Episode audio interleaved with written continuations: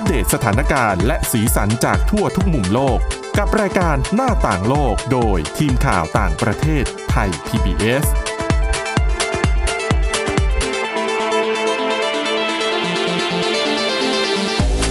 สวัสดีค่ะคุณผู้ฟังขอต้อนรับเข้าสู่รายการหน้าต่างโลกค่ะ วันนี้พบกับพวกเรานะคะ ทีมข่าวต่างประเทศไทย PBS เหมือนเช่นเคยค่ะ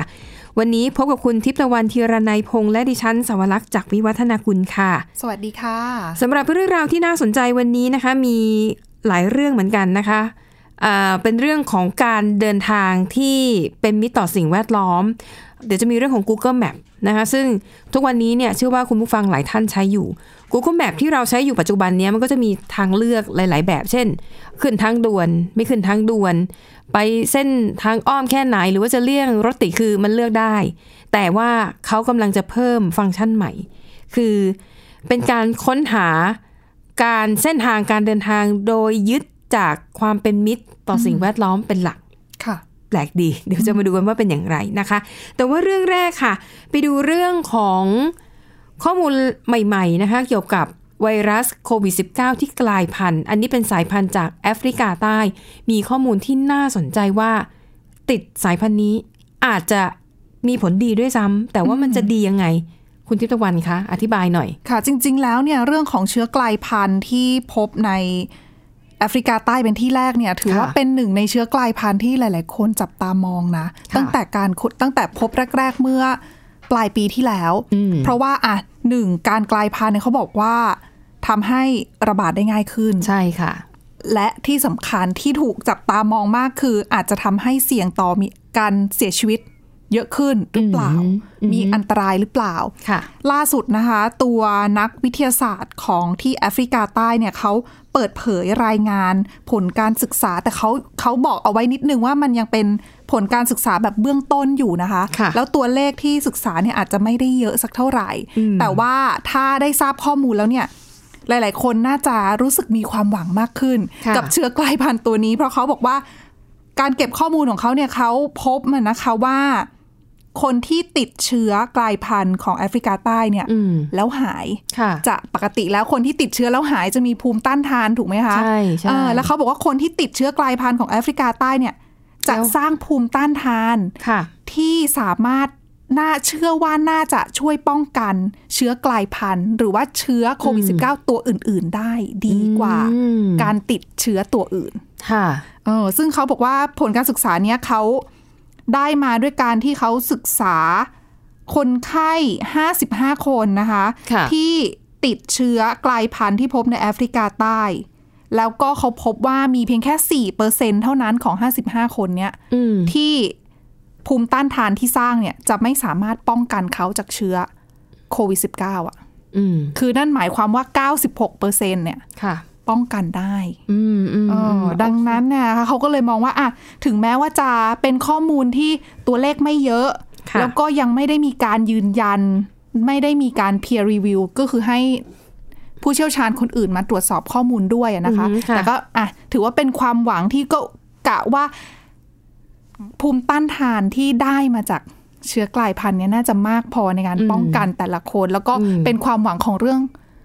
มาทดแทนเรื่องของวัคซีนด้วยเพราะก่อนหน้านี้เขาก็จะมองว่าเออค่ะวัคซีนจะป้องกันเชื้อกลายพันธุ์ได้หรือเปล่า ต้องทดลองใหม่หรือแต่อันเปนี้ก็ล่าต้องเสี่ยงดวงนะ เพราะว่าถ้าเกิดติดไวรัสกลายพันธุ์แล้วหายก็โชคดีไป แต่ถ้าไม่หายนี่สิไม่หายคะแล้วแบบป่วยหนักอาการหนักต้องเข้าห้องก็เสี่ยง ICU นะคะ ใช่อ่เพราะแต่ว่าก็อืมอย่างที่บอกเป็นโรคใหม่ๆอะนะโรคใหม่อะนะคะมันก็จะมีข้อมูลที่เผยแพร่ออกมาอยู่เรื่อยๆเหมือนกันค่ะอะนั่นก็คือเรื่องของ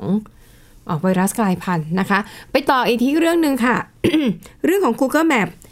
เชื่อว่าคุณผู้ฟังหลายท่าน น่าจะรู้จักนะ แล้วก็น่าจะเคยใช้แล้ว แน่นอนคนที่ใช้หลักๆก็คือ คนขับรถนะคะ เพราะว่าบางทีเราไปเส้นทางที่ไม่คุ้นเคย หรือคุ้นเคยแหละ แต่เราไม่รู้ว่าณเวลาเนี้ยรถติดสถานการณ์มันเป็นยังไงบ้าง ตรงไหนติดตรงนี้ดีหรือเปล่า ซึ่ง Google Map เนี่ย สามารถช่วยให้ข้อมูลเหล่านี้ได้นะคะค่ะโดยเขาประมวลข้อมูลจาก GPS นั่นแหละ หรือแม้แต่บางทีถ้าเราไปต่างประเทศหรือไปต่างจังหวัด เป็นที่ที่เราไม่คุ้นเคย เราก็เลือกโหมดเดินเท้าก็ได้อืมช่วยได้เยอะนะคะมันดิฉัช่วยได้เยอะมาก เพราะบางทีดิฉันเป็นคนชอบหลงทางหรือว่าหาค่ะร้านไม่เจอค่ะเออ ก็เปิด Google Map นะคะ พาเดินไปถูกจุดด้วย อืมนะคะ อันนี้คือประโยชน์ของ Google Map แล้วก็ถ้าคุณผู้ฟังใช้งานบ่อยๆอะก็จะรู้ว่าอ่า ฟังก์ชันมันก็มีประโยชน์เนาะค่ะอย่างอันเนี้ยไปที่คนขับรถยนต์แล้วกัน เพราะว่ามันจะเข้ากับหัวข้อที่เรากำลังจะเล่า เวลาขับรถนะ คุณผู้ฟังบางท่านอาจจะไม่ทราบหรือเปล่า เราสามารถเข้าไปกดได้ว่าเราจะเลือกที่จะให้มันเลี่ยงการขึ้นทางด่วน ถ้าเป็นต่างประเทศอะจะมีถึงขั้นเลี่ยงเรือเฟอร์รี่ คือขับอ้อมเส้นทางแบบไม่ต้องขึ้นเรือเฟอร์รี่ก็ได้ อะไรพวกเนี้ยนะคะ แต่ว่าในเร็วๆนี้ค่ะ Google Map กำลังจะเปิด รูปแบบการใช้งานเพิ่มขึ้นมาอีกอย่างหนึ่งนั่นก็คือ การการอะไรนะ การกำหนดเส้นทางให้กับผู้ขับขี่รถยนต์ โดยยึดกับหลักความเป็นมิตรต่อสิ่งแวดล้อมเป็นหลัก พูดง่ายๆคือขับเส้นทางที่มันเปลืองน้ำมัน แล้วก็ปล่อยมลพิษน้อยที่สุดอืมอืมหนึ่งแล้วมันจะต่างกับการที่นี่ไงเลือกต่างเออก็คือหนึ่งสิ่งที่ทำให้การขับรถยนต์แล้วปล่อยมลพิษมาก กว่าปกติคือหนึ่งรถติดใช่ไหมอ๋อถูกค่ะอะรถติดเนี่ยเขาทำเขาใช้ฟังก์ชันเนี้ยมานานแล้วไม่มีปัญหา แต่สิ่งที่จะเพิ่มเข้ามาก็คือ ความลาดชันของถนนอ๋อแล้วก็นั่นแหละทั้งถนนขึ้นเนิน แล้วก็ถนนที่ลาดชันลงไป จะมีการคำนวณทิศทางให้นะคะว่าอะไปเส้นเนี้ยชันคือถ้าชันหรือชันมากๆเนี่ย รถต้องใช้กำลังเยอะ มันก็จะเปลืองน้ำมันมากกว่าปกติ อ๋อ รวมถึงระยะทางด้วยไหม คือเหมือนระยะถ่วทางเขามีอยู่แล้วไงกันคือถ่วงน้ำหนักกันระระหว่างรอรถติดกับระยะทางไกลอ๋อมันจะเปลืองก็ต้องพคำนลังวณงานใช่ไมหรือว่าสร้างมลพิษอะไรมากกว่ากันหรือเปล่า อ่าใช่ใช่โอ้นะคะน่าสนใจอันนี้ก็เป็นสิ่งที่กำลังจะเกิดขึ้นแต่ว่าเขาบอกว่าเขาจะเริ่มเฉพาะในสหรัฐอเมริกาก่อนเป็นแห่งแรกนะคะ และหลังจากนั้นก็จะค่อยๆ ขยายรูปแบบการใช้งานนี้ เพื่อกระจายไปทั่วโลกค่ะ อะก็เดี๋ยวถ้าเกิดเขาเข้ามาแล้วน่าจะเป็นข่าวเนาะเราจะได้น่าจะได้ลองเล่นกันในแอปพลิเคชันของ Google Map แต่ดินะฉัคะนไม่แน่ใจว่าใช้ที่กรุงเทพนี่จะช่วยหรือเปล่านะไปเส้นทางไหนก็ก็ติดติดทั้งนั้นใช่ไหมนะคะเขาก็อาจจะแนะนำว่านั่งรถอยู่อยู่ขส่งบ้านสาธารณะอืมประหยัดสุดไอ้ยแล้วก็ช่วยลดมลพิษมากที่สุดนะคะค่ะแต่ประหยัดคงไม่ประหยัดนะเพราะว่าอืมค่าโดยสารบ้านเราแพงค่ะนะคะ แต่ว่าในเดือนมิถุนายนนี้นะคะ Google เนี่ยเขาจะเอ่อเพิ่มคุณสมบัติในการใช้งานที่เกี่ยวข้องกับสิ่งแวดล้อมแหละนะคะ แต่ว่าจะใช้คือตอนเนี้ยมีหลายประเทศเขาเริ่มกำหนด Green Zone หรือว่าเป็นเป็นโซนที่เขาจะไม่ให้รถที่ใช้น้ำมันพลังงานดีเซล พวกเนี้ยค่ะขับเข้าไปในย่านนั้น เพราะว่าเขาต้องการรักษาควบคุม ปริมาณของมลพิษ ดังนั้นรถคันไหนถ้าไม่ใช่รถไฟฟ้า หรือว่าไม่ใช่รถที่ได้มาตรฐานของสิ่งแวดล้อมเนี่ยห้ามเข้า ห้ามเข้าอืมทีนี้ในอนาคตเนี่ยบางคนอาจจะไม่รู้ไงนึกคือลืมอาจจะลืมไปอืมหรืออาจจะนั่นสิไม่คะรู้ว่าอ้าวนี่มันเข้าเขตต้องห้ามแล้วเหรอ Google Map เขาจะเพิ่ม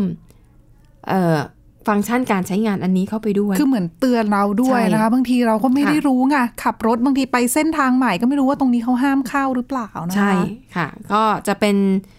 สิ่งที่จะเพิ่มขึ้นมาเดือนมิถุนายนนี้นะคะ แต่ว่าก็จะใช้แค่ประเทศที่เขากำหนดเป็นกรีนโซนเท่านั้นแหละอืมเมืองไทยยังไม่มีเนาะอืมยังอะค่ะ ประเทศที่กำหนดกรีนโซนไปแล้วเนี่ยนะคะ ก็มีเยอรมนีฝรั่งเศสเนเธอร์แลนด์สเปนแล้วก็อังกฤษเป็นต้นนะคะ ก็บอกว่าเออ แอปพลิเคชันอันนี้เนี่ยที่ Google กำลังจะเพิ่มขึ้นมา น่าจะเป็นประโยชน์ใช้งานได้จริงอืมๆนะคะอะอันนี้น่าสนใจมากๆ ก็เดี๋ยวรอติดตามดูกันว่าในเมืองไทยเนี่ยจะได้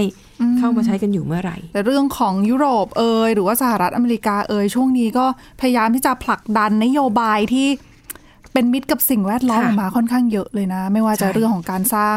ระบบสาธารณูปโภคต่างๆ มารองรับเรื่องของรถไฟฟ้าด้วยค่ะแต่ว่าเรื่องของการเดินทางกับการรักษาสิ่งแวดล้อมยังไม่หมดเท่านี้นะคะ คุณผู้ฟังในเบรกหน้าค่ะ จะข้ามไปเล่าในเรื่องของการเดินทางด้วยเครื่องบินกำลังมีแนวคิดใหม่ ๆ นะคะว่า อาจจะต้องเก็บภาษีคนที่เดินทางด้วยเครื่องบิน ยิ่งเดินทางบ่อย ยิ่งต้องจ่ายภาษีมากขึ้นอืม วิธีการนี้มันจะช่วยรักษาสิ่งแวดล้อมได้อย่างไร พักกันสักครู่เดี๋ยวเบรกหน้ากลับมาติดตามกันต่อค่ะ หน้าต่างโลกโดยทีมข่าวต่างประเทศไทย PBS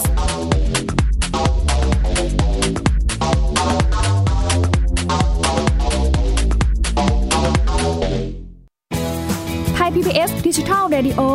Infotainment for All สถานีวิทยุดิจิทัล จากไทย PBS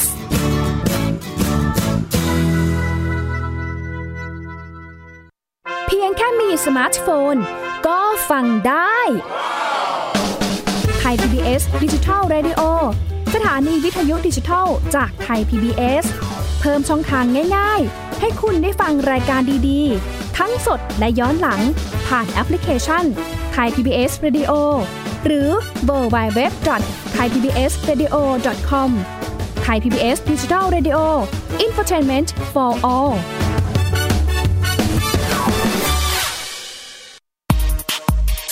เพราะวิทยาศาสตร์อยู่รอบตัวเรา มีเรื่องราวให้ค้นหาอีกมากมาย เทคโนโลยีใหม่ ๆ เกิดขึ้นรวดเร็วทำให้เราต้องก้าวตามให้ทัน เดตเรื่องราวทางวิทยาศาสตร์ เทคโนโลยี และนวัตกรรม ที่จะทำให้คุณทันโลก กับรายการ s c i e n t e c h ทุกวันจันทร์ถึงวันศุกร์ทางไทย PBS Radio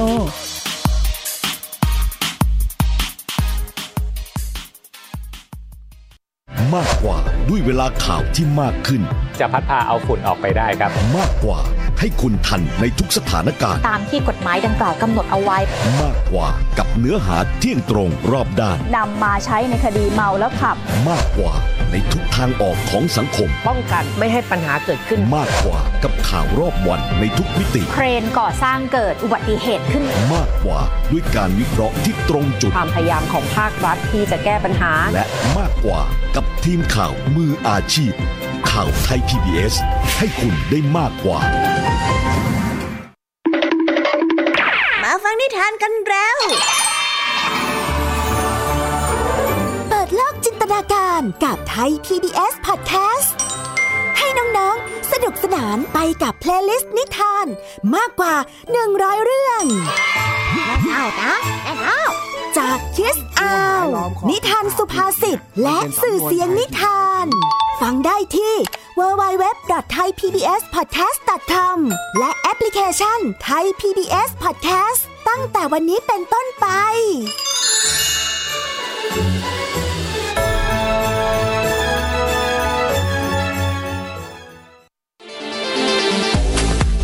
หน้าต่างโลกโดยทีมข่าวต่างประเทศไทย PBS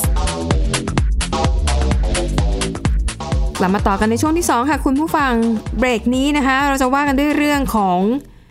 ข้อเสนอจาก Greenpeace แล้วก็องค์กรที่ทำงานเกี่ยวกับเรื่องของสิ่งแวดล้อมทั้งหลาย เขามีข้อเสนอค่ะว่า ควรจะเก็บภาษีคนที่เดินทางด้วยเครื่องบิน คือยิ่งเดินทางด้วยเครื่องบินบ่อยเท่าไหร่ คุณต้องจ่ายภาษีมากขึ้นเท่านั้นนะคะสาเหตุที่เสนอเรื่องแบบนี้เนี่ยก็เพราะว่าอยากจะให้คนเนี่ย เดินทางด้วยเครื่องบินเฉพาะที่จำเป็นเท่านั้น เพราะว่าเครื่องบินก็เป็นหนึ่งในการเดินทางที่ปล่อยมลพิษมากที่สุดค่ะนะคะ ทีนี้ไอแนวคิดเนี้ยตอนนี้เขาบอกว่าส่งไปถึงรัฐบาลอังกฤษแล้ว แล้วก็กำลังพิจารณาอยู่ แต่เขามองว่าในทางปฏิบัติเนี่ย มันจะคิดยังไงมันจะเป็นมันก็เป็นไปได้ยากเหมือนกันเนาะคือปกติถ้าเราใช้เครื่องบินเราก็ต้องเสียภาษีอยู่แล้วเสียแต่อยู่แบบเนี้ยแล้วนะคะเก็บเป็นอัตราก้าวหน้าว่าให้นับคำนวณไปเลยว่าถ้าคุณบินกี่เที่ยวบินต่อปีอืมภาษีจะไต่ระดับขึ้นไปเรื่อยๆเหรอ คือเป็นภาษีที่จ่ายไปกับตอนซื้อตั๋วเครื่องบินน่าจะหรือย่างนั้นเป็นภาษีที่ต้องเก็บแยกเป็นเหมือนภาษีรายได้ส่วนบุคคลอะไรอย่างนี้หรือเปล่า โอ้มันก็ลำบากเหมือนกันนะใช่ค่ะ คือในทางปฏิบัติเนี่ยนะคะ รัฐบาลอังกฤษก็มองว่าเออ มันก็เป็นเรื่องที่ยากอยู่เหมือนกัน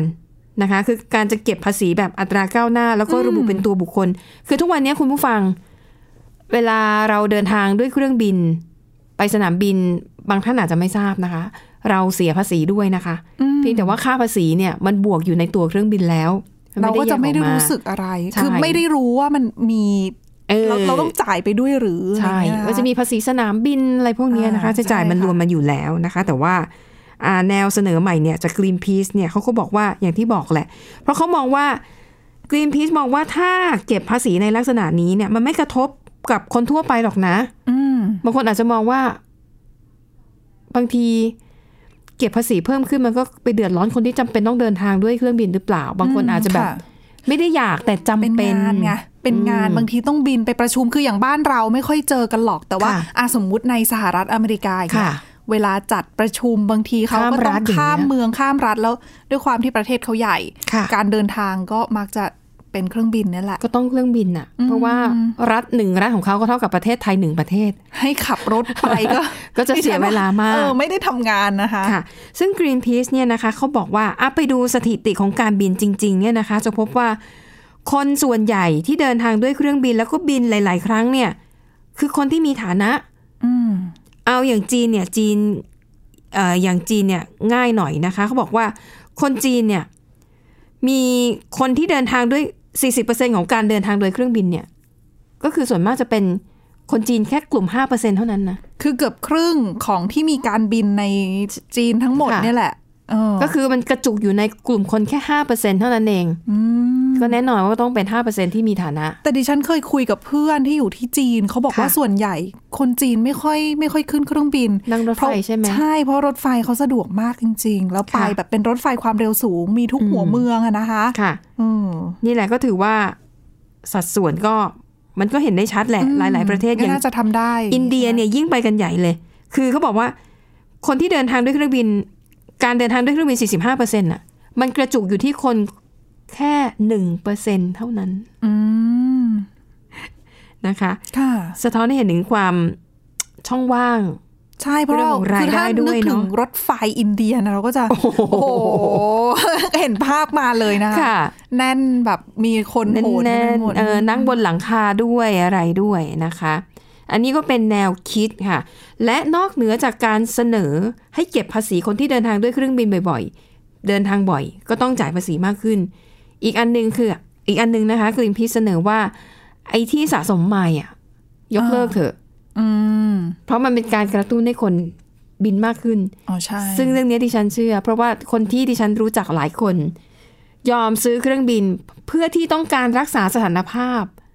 ของสมาชิก ซึ่งอาจจะได้บัตรทองหรือแพลตตินัมอยู่แล้วเขาไม่อยากเสียสถานะนั้นไปไงก็ซื้อตั๋วเครื่องบินทั้งทั้งๆที่ไม่ได้จะบินไปไหนอะนะไม่ได้จำเป็นมากอืมอืมก็อะบางทีก็เบื่อเบื่อบินไปฮ่องกงไป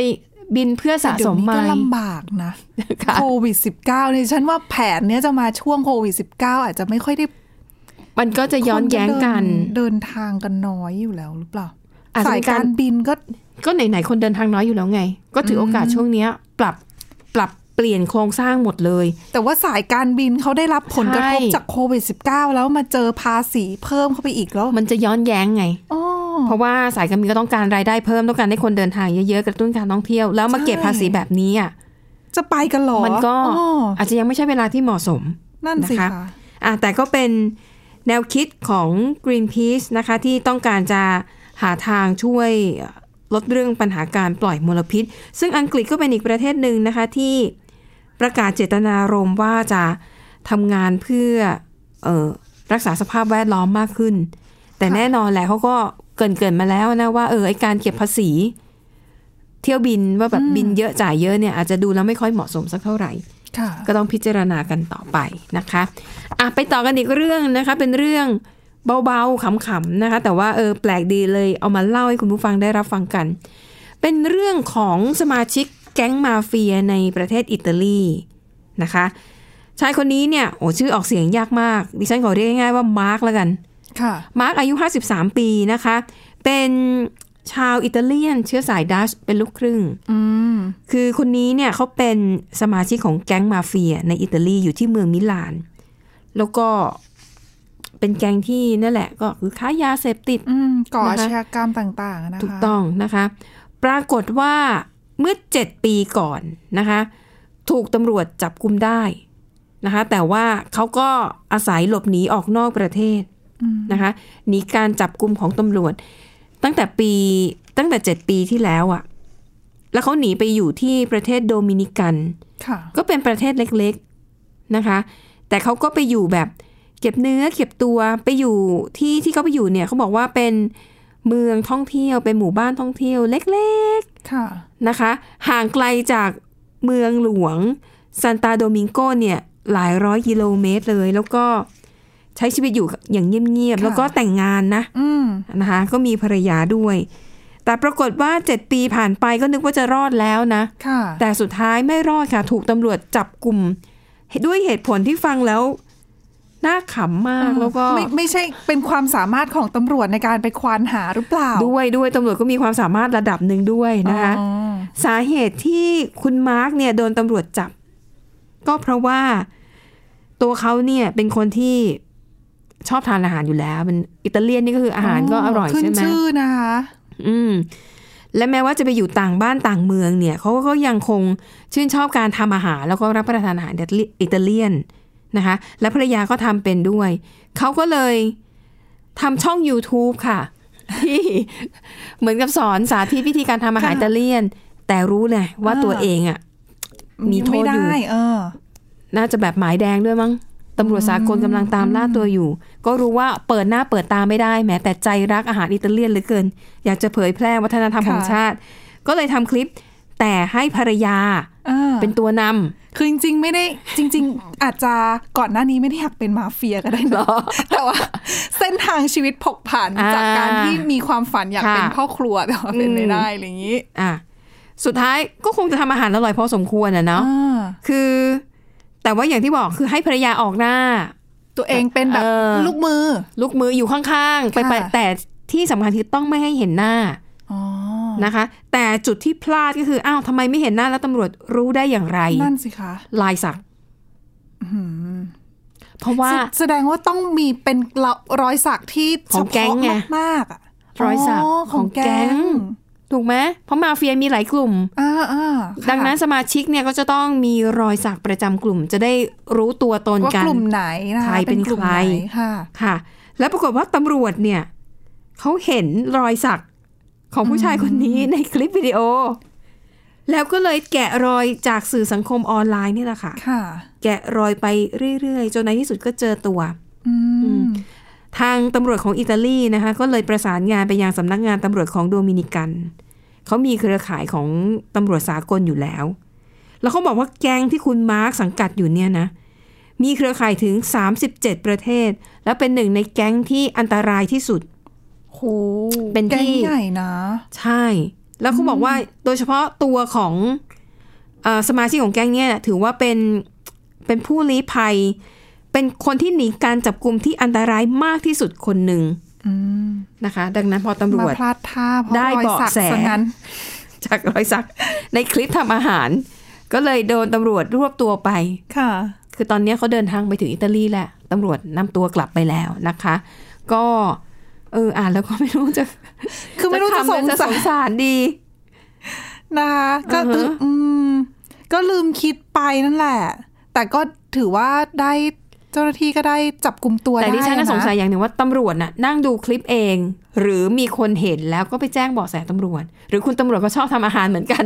คืออาจจะนั่งอาจจะชอบทะเล่นนู่นเล่นนี่ใน YouTube หรือเปหรือล่าแล้วหรืก็ออาจจะกำลังฝึกทำอาหารอิตาลีก็เลย เสิร์ชหาเออเสิร์ชหาแล้วก็สูตรเด้งขึ้นมาพอดีนะคะ ก็เลย โอ้โหเออ อันนี้เรียกว่าง่าย ๆ เป็นความสวยเรียกได้ค่ะได้ได้ได้คลิปวิดีโอสอนทำอาหารเนอะมีเป็นล้าน ก็ดูไม่มีพิษไม่ใช่แล้วอาหารอิตาเลียนอะอ๋อมีเป็นล้านนะมีเป็นล้านไม่ใช่แค่ชาวอิตาเลียนทำเองอะใช่เออค่ะเพราะดิฉันก็เป็นบางทีเวลาเราไปทานอาหารที่ร้านแล้วสุกวิจารณ์นี้อร่อยอยากจะทำค่ะเองบ้าง ก็ไป search search เนี่ยแหละคือถ้า search ภาษาอังกฤษนะคุณจะแบบโอ้โหเยอะแยะมากมายจะเอาหลายสูสูตตรรเมืองไหนนี่มีทุกเมืองเลยนะคะ แค่สปาเกตตี้ซอสมะเขือเทศอะ คุณจะเจอประมาณ 20 สูตรไม่เหมือนกันเลยอะ เลือกสูตรเสร็จก็ไม่ต้องทำกินแล้วดิฉันว่าเกือบผ่านไปสามวันเลิกอยากกิน ต้มบะหมี่สำเร็จรูปอิ่มพอดีนะคะอะแล้วนั่นก็คือเรื่องราวนะคะข่าวสารจากต่างประเทศค่ะอะนำมาเล่าให้ฟังกันในรายการหน้าต่างโลก วันนี้หมดเวลาแล้วขอบคุณสำหรับการติดตามนะคะ พรุ่งนี้มาพบกันใหม่กับเรื่องที่น่าสนใจค่ะ วันนี้เราสองคนและทีมงานลาไปก่อน สวัสดีค่ะ สวัสดีค่ะ Thai PBS podcast. View the world via the voice.